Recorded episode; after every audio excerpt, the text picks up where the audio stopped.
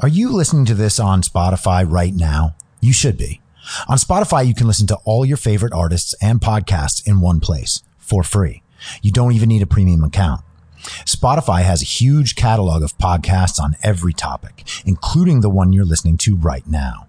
On Spotify, you can follow your favorite podcast so you never miss an episode. Premium Spotify users can download episodes to listen to offline. So wherever you are, you can hear me. It'll be like we're on that vacation in the mountains together. And of course, you can easily share what you're listening to with your friends on Instagram. If you haven't done so already, be sure to download the Spotify app and search for Be Reasonable with your moderator, Chris Paul. Or you can browse to find new podcasts in the tab marked Your Library. Oh, and make sure to follow me so you never miss an episode of Be Reasonable.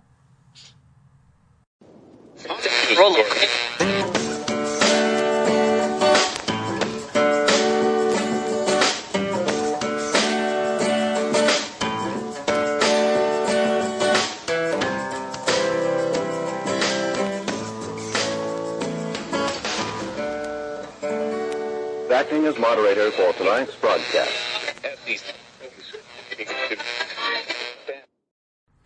I'm your moderator, Chris Paul. Let's be reasonable. All right, so today's episode is going to be a little different. I am going to read two essays that I wrote as the whole coronavirus thing was beginning. Um, one is from March 15th, one is from March 16th. Um, and the reason I'm doing that is because I was out of town last week, kind of getting a break from my apartment where I've been locked down for three months now. And uh, also, this moment is way too big for me to um, just do a rant about it. And the thing that I am trying to write and wanting to write is kind of a big narrative that uh, it's uh, going to be about COVID and the media and racism and how I think that these things are intertwined, as well as sexism and the the cultural moment that that we're in and how untenable I think it is. Um, but it's kind of like a sweeping, really broad thing, and I'm tying a lot of things together. So it's been difficult and slow going um, in the writing aspect. And so, in the interest of um, not leaving my podcast contentless, because I know that's a no no, um, I'm going to record these two essays. But that's not the only reason. I'm not only doing it to be lazy and pretend that I did my homework when my homework truly is not finished. Um, and it would be insane of me to admit that right now if that was the case. Um, but I actually look back on these and think that to some extent they're rather prescient and still uh, relevant. Um, the first one is rather hopeful. The second one, I think, is hopeful as well, but in in a different way. Um, needless to say, and you'll see, uh, I anticipated um, riots and mayhem. Um, back as soon as I heard the lockdown stuff was happening. And then the moment that it became clear that lockdown was not about flattening the curve and it was just about staying home indefinitely, um, I was quite confident that there would be uh, incredible violence. So, um, let's just uh, let's just do this then. The uh, first essay is called "Love in the Time of Coronavirus." Uh, if you prefer reading these, they are up on a Medium page, which I have now abandoned because I don't care about it. Um, and I would rather just put things here or on my own website or on Patreon. So uh, that's it. And here we go. Love in the time of coronavirus. This is from March 15th, 2020. Social distancing is easy this week in Los Angeles. It was already raining after all. It's been pouring or drizzling or misting for a week with another week in store. Maybe by the time we're able to step out our front doors, the weather will be appropriate and what one would expect for the first weeks of spring. But today was good enough. Walking my dog, I could tell it had stopped raining hours ago because the puddles where they formed were filled to half their maximum capacity. I know the capacity because I have seen it rain here before.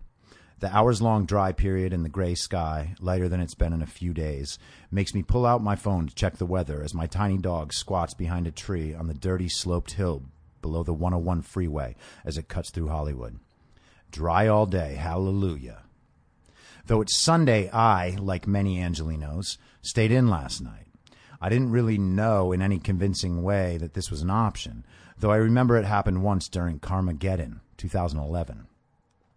I stayed in Friday mostly as well, Thursday for sure, etc. I was feeling good physically. I was awake. Perfect day for a run, I thought, having not been for four days, and that's just lazy, the angel living on my shoulder says. She is usually asleep, only waking when I've spent days on end sleeping well, returning from depletion. Here she is. Here I am. I will run. Good exercise. It clears my head. It's the sort of thing you can do to genuinely get out of the house in the time of coronavirus. At the top of a hill, a neighborhood or two away, a wide path lassos itself around a body of water, cutting a 3.3 mile trail. I do two loops. For those freaking out about this level of public exposure, of course you are. I assure you there's ample width to keep a good, safe distance from anyone you might pass. Take a breath. Plus, not many people know where my running spot is. Few people are ever there. I go there a few times a week and have on and off for eight years. I wonder if I'll see a single soul. I stretch some compression layers over my body to guard against the chilly 54 degrees and head out the door before I head right back in two minutes later to retrieve the AirPods I forgot atop my desk. I've had them for two weeks and I've made this mistake each time. I'm new to this. I pull out of the driveway and navigate the route between neighborhoods and into the hills. Winding through the hills, I'm forced to stop and pull far to the side of the road to let the Hollywood Tours van get through. The van was, of course, packed with tourists from around the world. I round the last turn before the parking area begins, expecting to see a handful of cars as usual. Not today. Cars lined the streets on both sides.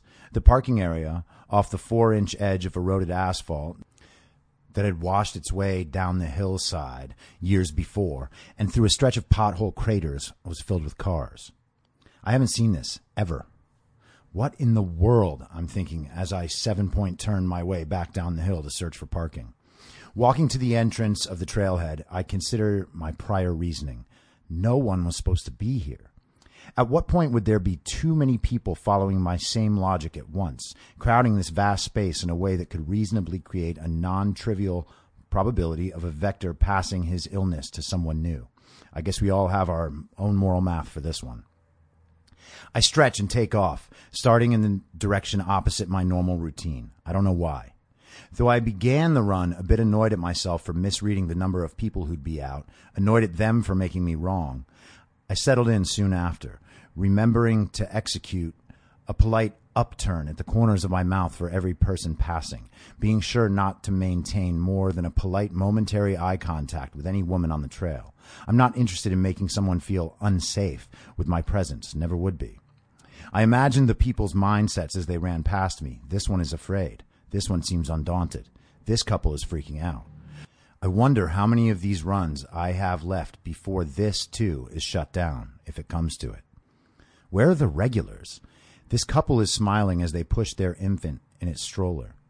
This mother is strapping a small helmet to her son's head as he steps onto a kickboard scooter. This father steadies his daughter as she pushes the pedals around for the first time, training wheels a few weeks from coming off. Life remains somewhat normal. Remember, I run this trail a hundred plus times a year.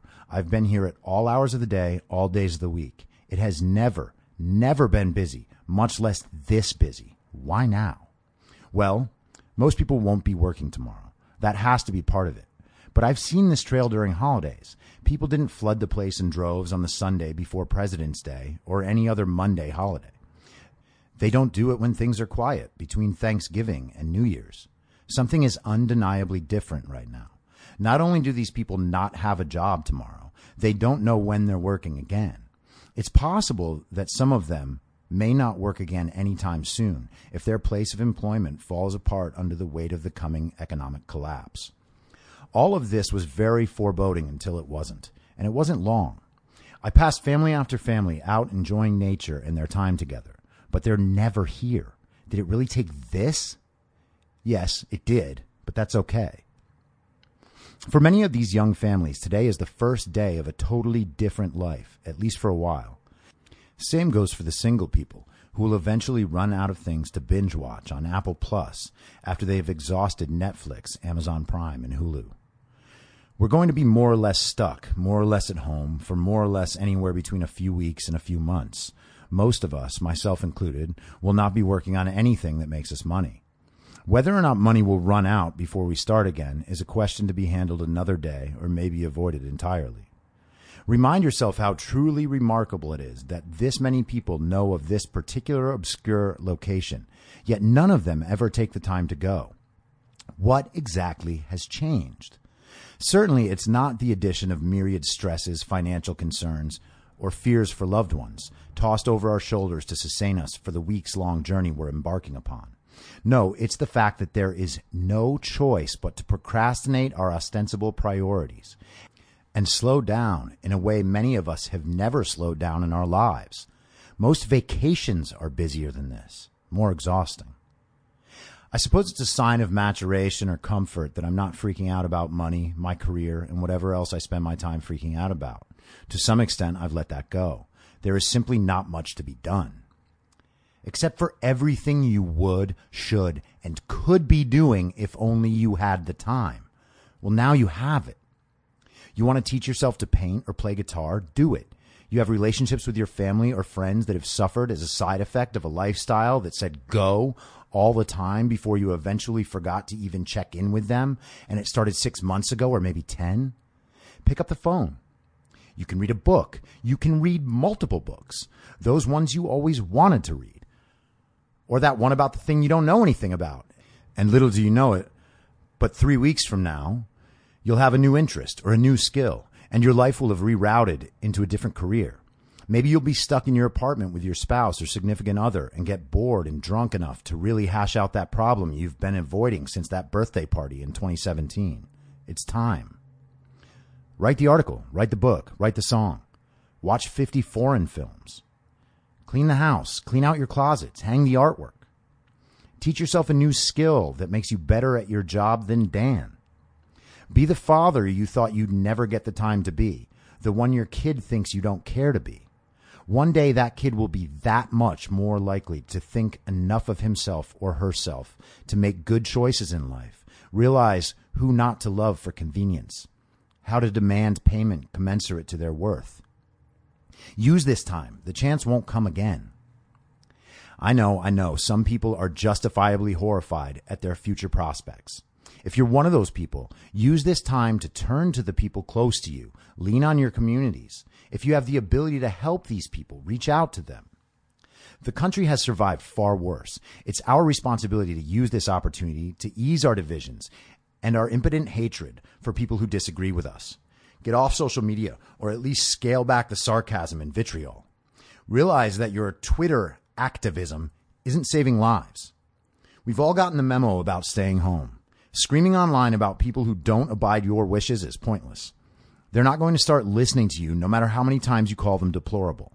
See your behavior for what it is a fearful and desperate attempt to grab back some semblance of control while the world shows that to be pointless. Let it go. So many people, many of them prominent media figures, are missing this opportunity. They're rage posting and horror tweeting multiple times an hour, seemingly round the clock, hammering away at the same agenda, proving that Trump has ruined everything. They will continue until this upheaval ends, even though the last time their cries of wolf were effective was in mid 2015. It's futile now. It has been for a long time. When this ends in a few days or a few weeks or a few months, these people will have moved nowhere, gained nothing. They will be angry and self righteous about what they've spent their time doing, convinced it was worth it, that somehow shaming internet strangers into staying in their homes was directly responsible for a Kentucky grandmother being saved. It won't be. When this ends, a great many people will emerge stronger, happier, more bonded to their families and communities, more fit, more informed, more sophisticated, more confident in their abilities, better rested, more mentally healthy. Absolutely all of that is possible for you, even amidst the stress, the financial worry, and the useless fear of the unknown, as if the known ever truly is that. In a few days or weeks or months, you will be a different person. That's good. Procrastinate everything that won't be important to that person. Do all the things that will. Okay, and this essay is called A Call for Chivalrous Men, and it was published on March 16th, 2020. No one who's ever been exposed to my political slash cultural point of view would think of me as a feminist, at least by today's internet definition. No, I genuinely believe that men and women are, in fact, equal. They're good and bad in the same measure, each person exhibiting the good and bad in themselves. I don't believe that when women do awful things to men, it's necessarily a result of the patriarchy. I don't believe that dividing people by their immutable characteristics and then convincing entire populations of their own indelible oppression will create a better society, even if it were true. As you might have guessed, I also believe there's a necessary place in society for the better aspects of traditional masculinity. We must call on men to embrace these.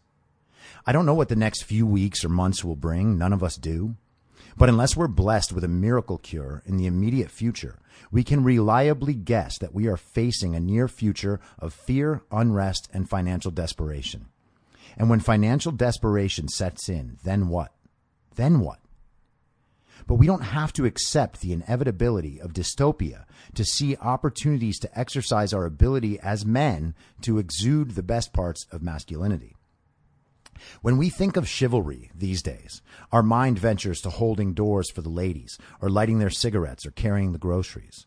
In some circles, the 2020 definition of chivalry may be as simple and worthless as reposting Teen Vogue articles you just saw on that girl who thinks of you as a friend's page. You hero you. This says nothing of the value of traditional masculinity. Let's just call it masculinity and everything about how confused our society is about it. Men and women both. The historic version of chivalry is far more interesting. At its origin, chivalry was a code of conduct for knights and nobles in medieval Europe after the Crusades. It guided their behavior when they interacted with the world. Eventually, this code spread to the greater population, encouraging regular men to act with chivalry. It encouraged them to act with honor and devotion, it gave them a series of expectations. That's quite different than compelled behavior, mind you. The code says you cannot achieve honor unless you abide by this. If you defied the commands, you were less of a man. It doesn't compel behavior by shaming you. It makes you strive for the behavior so as to avoid shaming yourself. I'm sure for many, the record just scratched. I'm problematic. Deal with it. I will happily admit that not every bit of the chivalric code would be a good guide for today, with commands like make war on the infidel without cessation or mercy. It's also subject to a medieval interpretation of a spiritual life and one's adherence to religious belief. I will also grant at least some validity to concerns that the phrase less of a man can be misused and has been to extremely toxic ends. I'm happy to discuss those objections sometime, but not now. If that's a problem for you, you probably aren't listening to this in the first place. From the Chivalric Code Thou shalt love the country in which thou wast born. Thou shalt perform scrupulously thy feudal duties, if they be not contrary to the laws of God.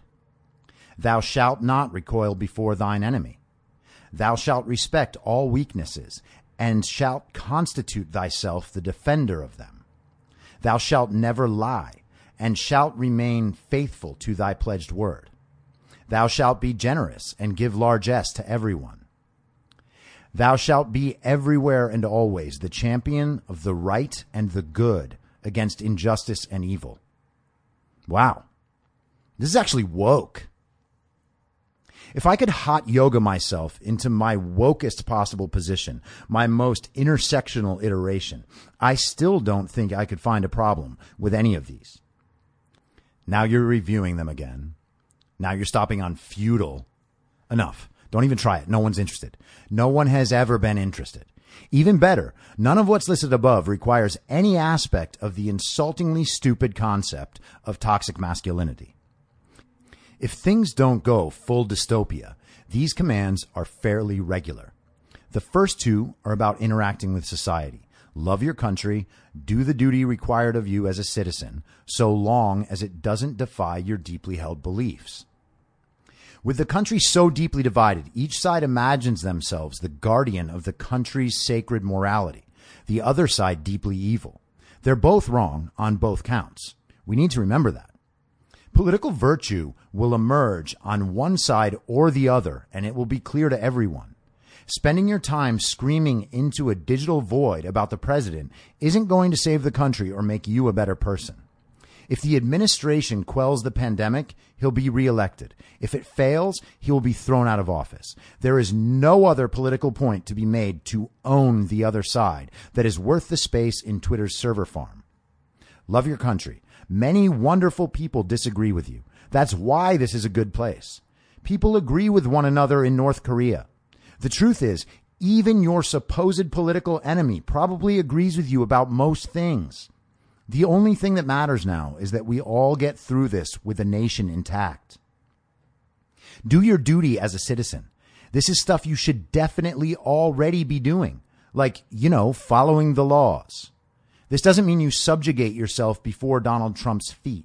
It simply means that on some level, we as a society are aware of the rules and agree to play by them. We have to maintain that. Without it, we have nothing. Do not be the first man to become the first falling domino on a path to lawlessness and chaos. The last five commandments I mentioned are about interacting with your fellow humans. Refuse to back down in the face of fear. Respect the weak and adopt the role of providing protection. Tell the truth and keep your promises. Be generous and give what you can to those who need it more than you do. Be an outward champion of the right and good in the face of injustice and evil. You can do this on your own, in your relationship, or with family or friends, or with strangers who cross your path. And yes, this includes online. If you're alone and scared for your future, that's okay. You have no choice aside from confronting your reality as it exists and finding your way. There was never another choice. Become a better person with this quiet time. Make yourself more useful, more confident. It will pay off. If you're a husband or father or boyfriend, spend your time working for your children or your wife or girlfriend or boyfriend. Take the time to be an incredible father rather than using work to avoid it. Fortify your home. I hear we men aren't good at expressing emotions, but there are ways to show people love without being able to say that's what it is. With strangers, help. Hold the door for people, obviously. Don't compete for limited resources with people who need them more than you do. Whatever it is you think you need, you can make do without it. You're a man. Act like it. Before we had modern luxury, a hardier version of us managed to survive quite well with far less. If things go full dystopia, and they might, then men have a far more primal function. And without codes of conduct that some might now call archaic, this is a recipe for disaster. Refuse at any point to take advantage of someone else just because you physically can. People can be selfish and cruel. You cannot be. Don't stand witness to it either. At some point, people will try to take advantage of others. Don't let them. At some point, you might actually have to defend women or children, even ones you don't know. I haven't had to do that, but I hope that I will do so admirably. We must. At some point, you might have to use your hands. Use them to build and not destroy. The shift to automated and digital labor has left millions of men unable to produce anything physical. That's a problem. Get good at something fast. We'll need you. We're all about to remember how important those blue collar workers in the red counties on the electoral maps are to our survival. Might be time to actually listen to them. They may know a few things we don't. You can teach them new pronouns later. At some point, you might have to protect women and children before yourself. This ain't an airplane. Your mask goes on later. Sorry, them's the breaks. At some point, your charity might be needed, especially if you have it to provide. Provide it. At some point, someone's fear might get the best of them, and they're about to destroy something or someone or themselves. Convince them not to be afraid. Every little thing eventually is going to be all right. At some point, you might have to be someone's champion. Be mentally prepared. I want to return for a moment to the religiously oriented commandments in the Code of Chivalry. For knights, deeply held spiritual beliefs were what allowed them to put their duty as a knight above even self regard. A death in service was an honorable death. We still have these people, men and women. Many of them wear flags on their uniforms, but some of them wear hospital scrubs. Some of them are working to build shelter for people. Some of them are keeping our food delivery systems alive. Honor these people. I'm not a knight or a noble, and I don't pretend to be, but I can strive to be like one. Most men and many, many women long for the virtues of traditional manhood our society was capable of producing not all that long ago. This is what men raised by traditional men were taught. This, incidentally, is also what men raised by traditional women were taught, because they knew we needed good men in the world. There was a time when these virtues were more obviously needed. There is that time again. If there is a future for traditional manhood, and I hope there is, this is the time to prove it. You knew how you were supposed to be acting before you read this. Be that. You knew at some point that you might be needed. That point is now. If you like the show, please share it with your friends and give it a five star rating on iTunes or wherever you listen to podcasts so new listeners can take your word for it. You can follow the show on Instagram, Facebook, and Twitter at I'm Your Moderator. If you have feedback, you can email heymoderator at imyourmoderator.com or use the hashtag heymoderator on Twitter. If you'd like to support the show, search Be Reasonable on Patreon, where I'll have additional daily ish segments in a special podcast feed of the show, as well as my writing and audio readings of those articles. You can also go to anchor.fm slash be reasonable and become a supporter there. Thank you so much for listening.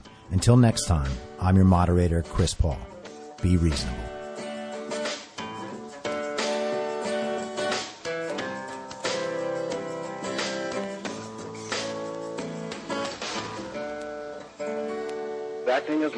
For tonight's broadcast.